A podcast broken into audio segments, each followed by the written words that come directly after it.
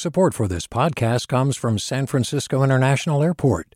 At SFO, you can discover award winning flavors and unique shops all before takeoff.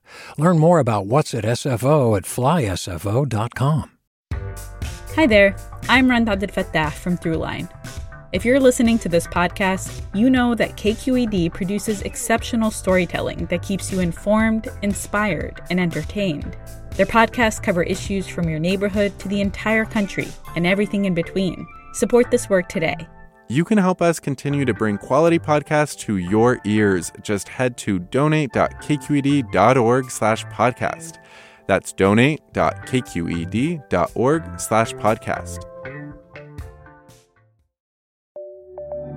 From KQED.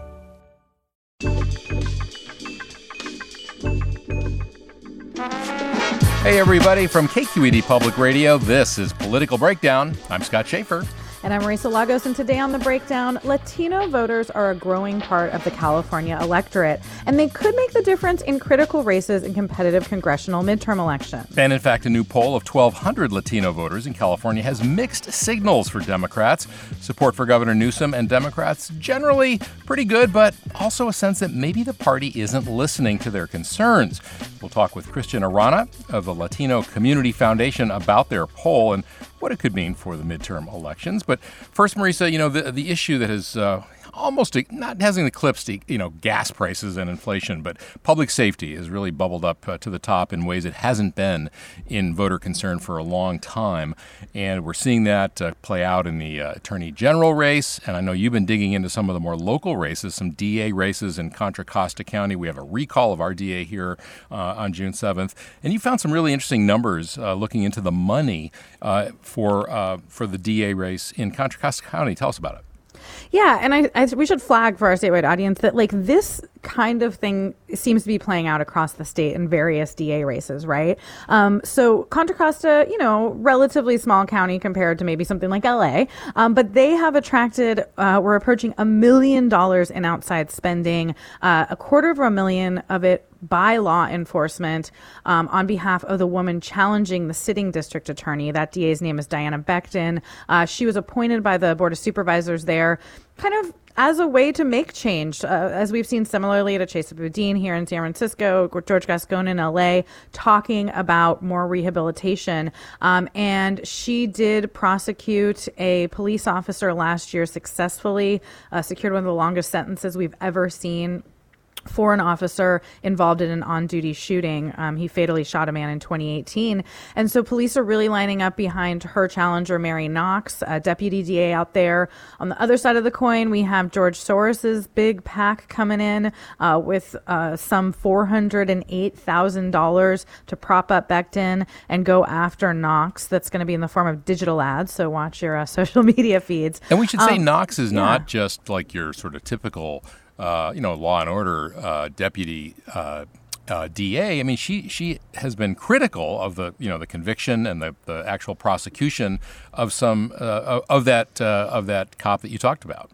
Yeah, I mean, when I talked to her this week, she kind of waffled on that a little. She had told the Mercury News she wouldn't have charged the case. She told me, well, I don't really know all the facts. I wasn't assigned to it. But she certainly has been critical of Becton more broadly, of her relationship with police. She says, you know, Becton should be the one on the defensive. It's a good thing that I'm getting law enforcement support. Of course, on the other side, you'll hear folks say, well, why should we trust that she would be willing to prosecute a police officer who did something wrong? So to me, what's interesting is that this isn't just I mean, the lion's share of the money against Becton some 210,000 is from the union representing sheriff's deputies. You know, one of their members was the uh, officer prosecuted. But we've also seen the Oakland Police Officers Union put in money, PORAC, the statewide group. So clearly, this is something that officers are watching when you have a conviction. At the same time, at the state level, we saw the CCPOA, the Correctional Peace Officers Association give a quarter of a million dollars to Rob Bonta, who is not a favorite of, uh, you know, he is also progressive, uh, not a favorite of law enforcement. So, you know, I know they, they gave, I think, a similar, if not identical amount to the Republican Party. Yeah, so we often see that, right? Is that at the state level, you see groups hedging their bets, especially because it is such a Democrat friendly state. I mean, we're going to be digging into that more, Scott. But yeah, for years, law enforcement's been a big player on both sides of the aisle. And we should say, I mean, Knox is a Democrat. So this is not just about Democrats versus Republicans anymore. A lot of it does seem to do with individual policies around prosecuting, criminal enhancements, criminal justice reform, and of course, whether, you know, what a, a, person thinks about prosecuting police officers when they act during the line of duty. And here in San Francisco, I mentioned Chesa Boudin, another progressive prosecutor facing a recall. Uh, there was a rally yesterday, an anti hate rally with leaders from the black and Asian communities who stood up in front of City Hall with Boudin. And there's an interesting kind of split going on. We had today the Sing Tao Daily, the Asian, one of the Chinese language papers, uh, releasing its endorsement. They're opposing the recall. Uh, the Chronicle is opposing the recall, as is the Examiner the BAR, which is one of the, the Bay Area Reporter gay newspaper. Uh, and yet the polls show that, you know, yeah. voters seem to be in a different place from all these uh, sort of establishment uh, endorsements. Yeah, and I think that that speaks to the sort of other aspect of this, Scott, which is that crime is emotional. And I think that people are feeling under the gun right now, so to speak bad pun, I guess. But, you know, I think that there has been some weird patterns around crime during the pandemic, and there's just a sense that people don't feel safe. And so what you see is a real split between, I think, what I would say is a sort of more academic argument by these papers that maybe this is not a, a situation that rises to the level of a recall in the case of Chesa Boudin, um, and the sort of you know, visceral emotional state in the city um, among many voters. So I, I, think you're right that, that the polls are not looking good for Boudin, but we got to wait till yep, election day. Yep, that's why we have elections. It's a kind of a head versus heart. We'll see who wins out. All right, we're going to go to a break. Before we do that, though, I want to remind you to check out KQED's voter guide to get all your info uh, that you'll need for the California primary. It's June 7th it's my birthday, by the way, just saying. Uh, and that is at kqed.org slash voter guide. All right, when we come back, we'll be joined by Christian Arana. He's Vice President for Policy with the Latino Community Foundation. You're listening to Political Breakdown from KQED Public Radio.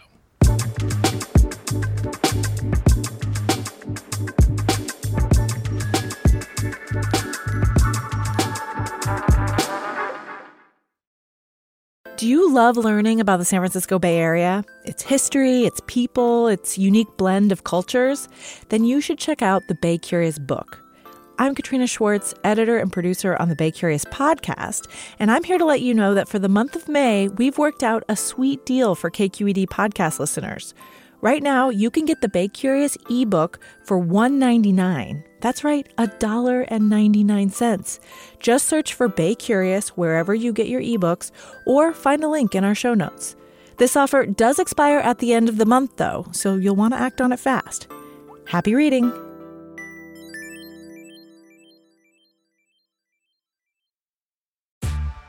Hey there, this is Brittany Luce from NPR's It's Been a Minute. KQED's podcasts like The Bay, Bay Curious, Mindshift, Right Nowish, and more all tell the stories of the Bay and beyond with reliable, human centered journalism. They aim to inspire, make you think, entertain, and expand your understanding of the place you call home. Here's how you can support podcasting at KQED. Showing your support is easy, and you can join Brittany in supporting KQED Podcast too at donate.kqed.org slash podcast. That's donate.kqed.org slash podcast. Welcome back to Political Breakdown. I'm Scott Shafer here with Marisa Lagos, and our guest today is Christian Arana. He is Vice President for Policy with the Latino Community Foundation here in the Bay Area. They recently conducted a poll of 1,200 Latino voters in California. Christian Arana, welcome to the Breakdown. Thank you, Scott Marisa. So let me begin uh, with uh, this question, very mm-hmm. very simple one. Tell us about the the community foundation, the Latino Community Foundation. Like, what is its mission? What does it do? And how long's it been around? Why are we talking to you, Christian? Ooh, yeah, yeah, there you go. There you go. well, I appreciate the question. Um, so, the, the, Latino Community Foundation is a philanthropic institution. Uh, we're based here in San Francisco. We've been here since uh, the late 1980s. And so, our primary mission is to unleash the civic and economic power of Latinos in the state. There are 15 million plus Latinos in the state of California. There's one philanthropic institution dedicated to their advancement in the state. So, part of how we do that is, uh, of course, as a foundation, we invest in Latino led nonprofits nonprofits all across the state. We've done that here in the Bay Area. We've done a stronger push in the Central Valley, of course, down in Southern California. But we don't just invest. We want to make sure that our Latino led nonprofits are built to last. So we're very deeply invested in their capacity, that they're able to do their work in the years ahead. And then finally, where I come in as Vice President of Policy is we have to advocate for systems change, policy change to make sure that our community gets their fair share. And so, do you guys see yourself as a political group? And we we want to delve next into this poll that has some, as we said, warning signs, signs for Democrats. Um, but is there a political mission at all? No. So what we're focused on is democracy um, at the end of the day, when you look at the voter turnout data, uh, Latinos consistently underperform. So a, a, large part of why we do these investments and talk about politics is because you know we're doing our part to strengthen our democracy. We want to make sure that every Latino is registered to vote, that they're informed, that they check out the KQED ballot uh, voter guides, do. right? Because people should be informed, right? Our political parties and our candidates should do their part as well. And I think for too often they ignore Latinos up and down the state and across the country. And if we're doing our part uh, to make sure that Latinos participate in our democracy, why aren't they? Well, and tell what do you mean by ignore? Uh, is, and is is it different to reach out to Latino voters than other voting groups? Obviously, language could be an issue and a barrier. Well, yeah, I mean, la- language is one of the top reasons why it's it's a little bit more difficult uh, and much more costlier to reach out to Latino voters. Uh, but I but I feel like you have had these conversations before. We're not a monolith. Uh, we are many different different types of people. Uh, even within the state of California, a San Francisco Latino is very different from an LA Latino. Uh, they Just, like the Dodgers down there. And I'm one of them. and so uh, I may not get invited back to the show, but um, but it just goes to show that yes, you know, not all of us speak Spanish. Not all of us have access to internet. Uh, when you look at all these ads that are put on social media, we may not be getting them because we don't have access to broadband. And so it's very basic things like that that make it extremely difficult to reach out to Latino voters. But what we're trying to do is say, enough. Um, if we're gonna, if we're really gonna live in a democracy, our Latino community needs to show up at the ballot box. Well, tell us about the poll. 1,200 uh, Latino voters. That's a pretty big sample size. it's the say. largest to date so far. Yeah. And so, uh, what were some of the top lines that jumped out to you? So, the, the, the first thing to point out is the top issues for Latinos across the state. So, number one is the cost of living and inflation. Number two, jobs in the economy. And then number three, housing affordability. Notice how it was, it was not immigration. And I think too often in American politics, when people think of Latino voter outreach, that we just want to talk about immigration. Our issues are just like everyone else's issues. And immigration wasn't even in the top four or five, was it? yeah. In terms and, of concerns. Well, and, and, that just goes to show that uh, not all of us um, care about this, even though this is a story that many of us share. Um, you know, when, when we look at the economy right now, a lot of us are concerned about how we're going to pay for gas, pay for food, uh, pay for the cost of housing, uh, and it just goes to show that not all of us um, are recently arrived. We a lot of us have deep roots in this country. well, is it fair to say also, and I, am getting, I'm digressing, but it's interesting that that Latinos have very different views about I- immigration, both legal and you know, un- people coming here without documents. Yeah, and, and I think a good example of that is, I mean, just looking at California. Um, it's been nearly 30 years since Proposition 187. Uh, former Governor Pete Wilson pretty much came for our community.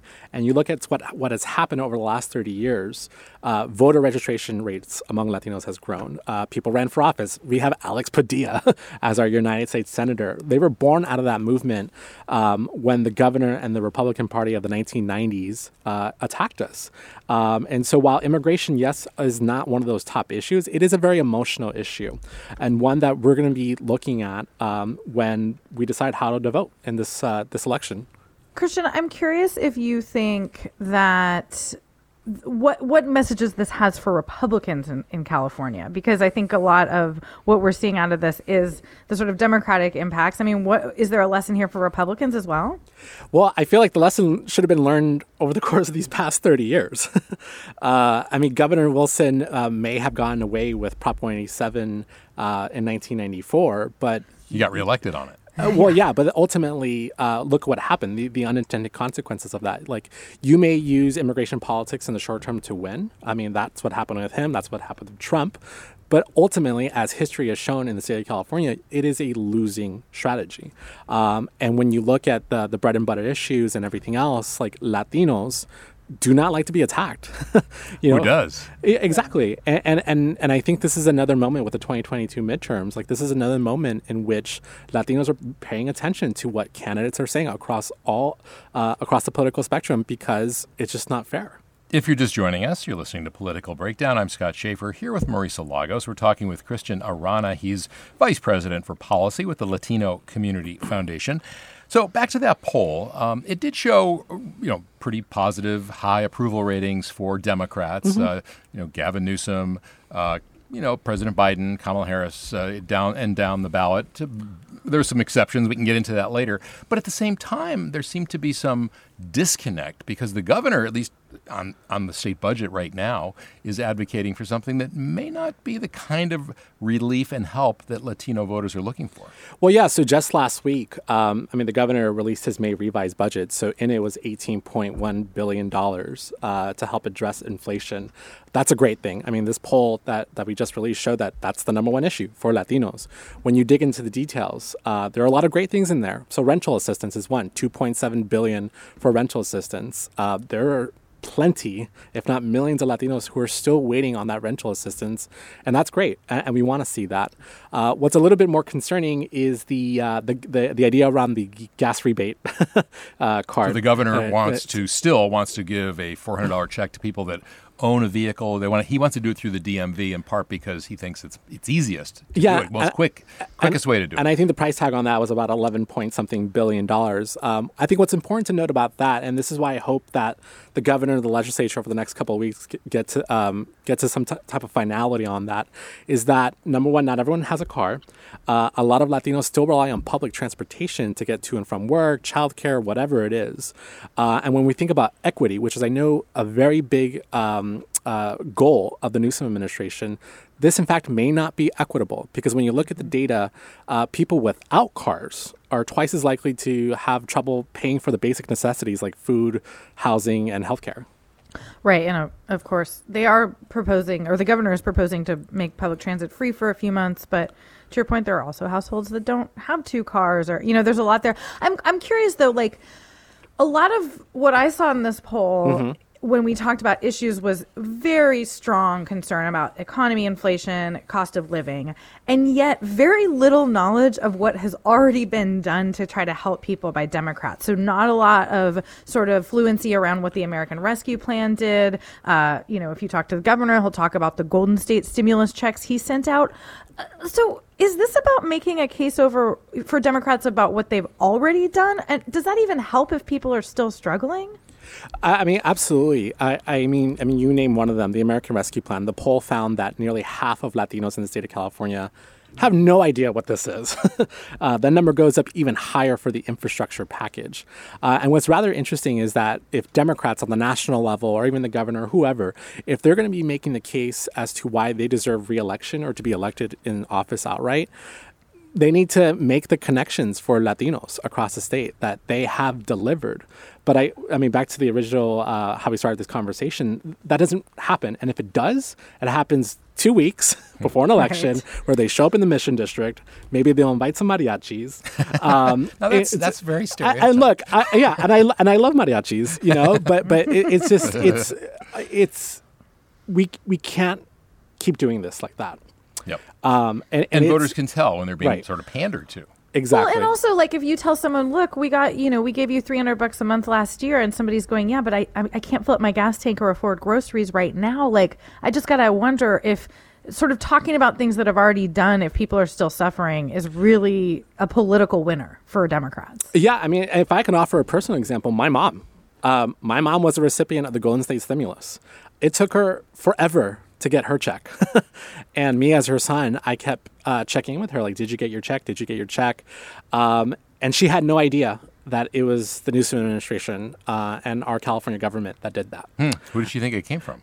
Uh, she just thought it was just uh, that the government. Manna from heaven. Yeah, yeah. yeah the, the, government, quote unquote. The government, yeah. yeah. The, uh, big G. Well, you know, one of the other issues the governor did in January, and he's still proposing to expand eligibility for Medi Cal, Mm-hmm. low income Californians, up to the age of 50, which will cover pretty much all undocumented folks in California. That's a big deal, too, although it doesn't take effect until 2024, I think. Well, yeah, I mean, it's absolutely a big deal. Uh, and this is something that the Latino Community Foundation has been advocating for uh, for many, many years now. Um, just look at the data around COVID 19. P- undocumented folks had a really tough time uh, on- once they contracted this virus and then the after effects of that. Part of the reason why COVID 19 was so explosive in Latino communities because they didn't have health insurance. um, and so, looking ahead as we start to build this quote unquote new normal, uh, this is exactly what we mean. We need to make sure that we expand healthcare to everybody because we believe it's a fundamental human right. Let me just ask a quick follow up, if I could, because, you know, there's also a fiscal cliff coming, according to budget analysts. So, what happens if, you know, those programs then have to be cut? I mean, that could be really ugly. Well, yeah, and we hope that they're not cut. I mean, at the end of the day, we're already paying for this. Uh, it's actually cheaper just to cover folks, anyways. If an undocumented immigrant gets hit by a bus, I mean, God forbid, right outside the street here, like they're going to have to go to the hospital, and we as a society are going to have to pay for it. So it's it's much smarter policy, and, and we're glad that the governor is doing this because uh, we hope that it doesn't drive costs in the future. So, Christian, I got to tell you, like, as somebody who grew up in this state and is Latina, like, I feel like I'm having deja vu every time we do one of these intros where we're like, Exactly. Latino voters, it's a growing part of the electorate. They could make the difference. Um, so, uh, why do you think, you know, 30 years on from something like Prop 187, with, you know, a lot of powerful Latinos in the state and and you know especially in Los Angeles I think we've really seen the community flex its muscle. Like why are we still talking about this? And how like like how can we move beyond that and sort of to I, I don't know like tr- I don't know. I, I'm, I'm not Yeah, I- I- it feels like deja vu all over again over and over. Well, no, and, and if I could just add um, just some numbers. Um, so there are 8 million eligible Latino voters in the state of California. Just to put things in perspective, that's more Latino voters in this state than the entire population of Arizona. So just Latinos in the state of California, we're talking about like our own state, if not own country, right? So we are a growing political force, right? And um, you know, in in the ride over here, I was telling a friend of mine that I'm exhausted too talking about this because it seems like people still don't get it. Well, and you know, I think Republicans might say that the reason we're still talking about it is that Democrats, all these Democrats in power, including Latinos, haven't delivered or maybe created some problems. Well, yeah, I mean, just to tie back to, to the previous conversation, they have delivered. I mean, Governor Newsom has delivered time and time again for, for Latinos in the state. Uh, the question is, do we know about it? Um, Well, I'm thinking of like homelessness or affordable housing. Oh no, absolutely. I mean, if I could return to the example of my parents, I mean, my parents are essential workers. Uh, they work all the damn time, uh, and when they step outside their house, they too are concerned about you know a tent here, a tent there. Uh, me as their son, you know, I, I talk to them about having compassion and, and making smart public policy choices, but at face value, they just say, I just I want to get rid of this. Like, how do we solve this? Uh, the same thing goes for crime. the same thing goes for uh, many, many issues that we all care about. So we are in a midterm election year, in case nobody's heard, and we have actually, um, in part because of redistricting and in part because of gerrymandering elsewhere, some of the most competitive races in the nation here in California.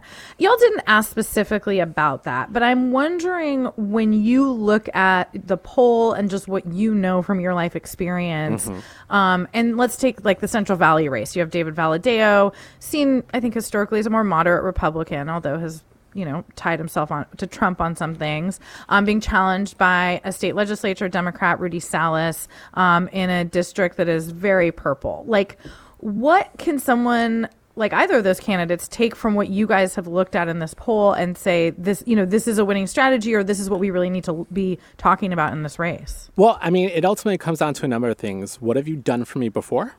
What are you doing for me now? And if I vote for you, what are you going to do for me in the future? Uh, in that in that particular case, uh, congressional district 22, uh, it's about 60% Latino, um, which is incredible. uh, there are lots of Latino votes on the line there. In David Valadao's case, he voted against the Re- American Rescue Plan. Uh, he voted against the infrastructure package. So if he was a no vote uh, for those for those things, well, what what was his plan? Right. But are they voting? Yeah, Like, are they Latinos voting? Yeah, that's the big question. Well, and, and again, I mean, that's why I return to the point about how where we sit in the spectrum is democracy, right? It- they'll vote if they're registered. You're never going to have higher Latino voter turnout unless you have higher Latino voter registration rates. It's just pure cold hard. But in your poll, there Yeah. were you know registered voters who said they may vote, they may not vote. Well, yeah, and that comes to a mobilization problem. Um, and so, if Democrats are going to be running on the American Rescue Plan, the infrastructure package, this big idea that we have delivered, and if no one knows about it, then we have a problem there. and so, this is why it's incumbent upon uh, all political parties, really, that if you really want our votes, you got to come to the community and have a conversation with us about why. Absolutely. So, what is it that um, you think beyond the economy is going to be most important this year? I mean, abortion, I think this poll was out before that draft opinion leaked. Um, abortion has been a big, uh, you know, issue nationally as it, it seems percolating up. Um, housing, homelessness are always pro- problems here in California. Like, where do you see the kind of opening for folks to really connect with Latino voters? Well, I mean, of course, uh, immigration. I, I know it's not one of the top issues that showed up in the poll, but it, like I said before, it's it's one of those uh, emotional issues that shows Latino voters where you stand. Are you going to stand with uh, us and our families or not? Right now, I know Senator Padilla is trying to reignite the conversation around immigration reform, uh, especially for uh, for Dreamers uh, uh, in this state and in our nation. And if he's able to pull that off, I bet you that's going to mobilize a lot of Latino voters, not just in this state, but across the nation as well. Uh, Marisa alluded a moment ago to redistricting, and we just, of course, like all states, did ours here in California with a nonpartisan commission. Mm-hmm. How did Latinos make out? So, uh, because of redistricting, California now has the most number of Latino majority districts uh, in the state, and um, I think in the nation. Uh, you can correct me if I'm wrong. Um, I'm sure that's right. yeah, so uh, it's it was it was a pretty powerful effort. So the Latino community. How, how many? It's more than a dozen. It was 16. Yeah. Yeah, 16. So the Latino Community Foundation, like reorganized our, our donor networks, our nonprofits to make sure that they spoke up, to make sure that those lines were drawn fairly. Um, and in the case of the Central Valley, actually, so if Rudy Salas, for example, does win that race, he would be the first Latino to ever represent the Central Valley in the United States Congress. crazy. oh, Jim Costa is not Latino. Uh, so technically he's Portuguese. I don't know. Oh, so is Valadao. Yeah. uh, I mean, that's another Latinx conversation. right? Oh, Latinx, we can talk Yeah, about yeah, that too, but let's not go there. It's a whole other, yeah. so, yeah. yeah. but I mean, uh, our, our producer guy Marzorati just did a really interesting story about a d- new district around Vallejo here in the Bay Area that was drawn to consolidate Black, Latino, and Asian voters, but is looking likely to be a shoe in for incumbent John Garamendi, um, like who's not doesn't even live in that district. He got kind of moved out of his. But I, I mean, is there more of a need for sort of a pipeline of younger Latino candidates, especially maybe outside of what I referred to before, which is like the, the, the kind of LA machine? Well, I'm technically part of that LA machine. I live in LA now. uh, I used to live in Berkeley. I do miss Berkeley. Uh, but yeah, to your question, um, yeah, there's there, there is a need for a, a stronger pipeline for Latinos, just as there is a need for strong a stronger pipeline for more Asian candidates, more Black candidates. This is California. We are a majority people of color, um, and too often, uh, even in our state, you look at our leadership, it still remains to be older and whiter. Well, let me ask you because uh, the Republican Party's done a pretty decent job of recruiting down in Orange County Michelle Steel, Young Kim, two uh, Korean Americans. They both knocked off Democrats down there. They're going to have competitive races this time around. Uh, and then Mike Garcia. That's right. Uh, who who uh, took took uh, Katie Hill's seat, kind of northeastern LA County. How much does it matter if you have a name like Garcia, uh, and he is Latino, I assume, not Portuguese? Uh, but you know, what difference does that make to Latino voters? Yeah, I mean, uh, look, it's always great to see that type of representation, uh, regardless of political party. Um, but I think ultimately, when people do go out to vote, they're going to want to see what type of policies you're putting out there. Mike Garcia, um, questionable. uh, questionable whether or not he's in alignment with uh, the priorities of Latino communities. Um, I always tell folks that it's no surprise that there uh, that a Mike Garcia exists in the Republican Party, or a Young Kim or a Michelle Steel. Um, when Republicans recruit the, these candidates, they give them the money, the networks, the resources, and for some reason in the Democratic Party, that we may not, we don't necessarily see that enough. Ex, uh, yes, exactly. Well, we're going to find out. We're going to get a lot more data in just a few weeks. That's right. uh, when the June 7th primary happens. Christian Arana from the Latino Community Foundation, thanks so much for coming in. Thanks so much. Appreciate, Appreciate it. Sorry about the Dodgers. I mean, I, I, I, they're doing well, but I mean, I'm sorry, sorry that you like them so well. That's right. All right, this that is Go- it for go this. Warriors. Go Warriors! Exactly. How are the Lakers doing? That's it for this edition of Political Breakdown. It's a production of KQED Public Radio. Our production, our producer is Guy Marzorati. Our engineer today is Chris Hoff. I'm Marisa Lagos. You can find me on Twitter at mlagos. And I'm Scott Shafer. You can follow me on Twitter as well. I'm at Scott Shafer. Thanks so much for listening. We'll see you next time.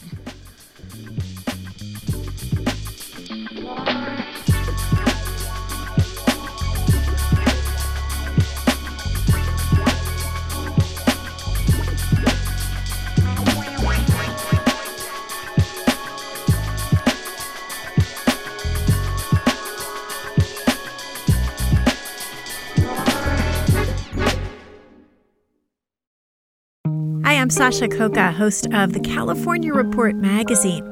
Every week, we bring you stories about what connects us in the giant, diverse Golden State. Because what happens in California changes the world. I love this place. We were once seen as like the place to be, California. The land of milk and honey. That's where you go to Sunshine State, but we just have challenges right now. KQED's California Report magazine. New episodes drop every Friday, wherever you get your podcasts. Hey, it's Glynn Washington from Snap Judgment. And if you love what you're hearing, and I know you love what you're hearing, please consider becoming a KQED member. Get special access to cool events, behind the scenes footage, and so much more. Plus, you'll sleep better at night knowing you did your part for the community you depend upon. It's in you. Please be in it. Visit donate.kqed.org slash podcasts to sign up now. That's podcast with an S. Thanks.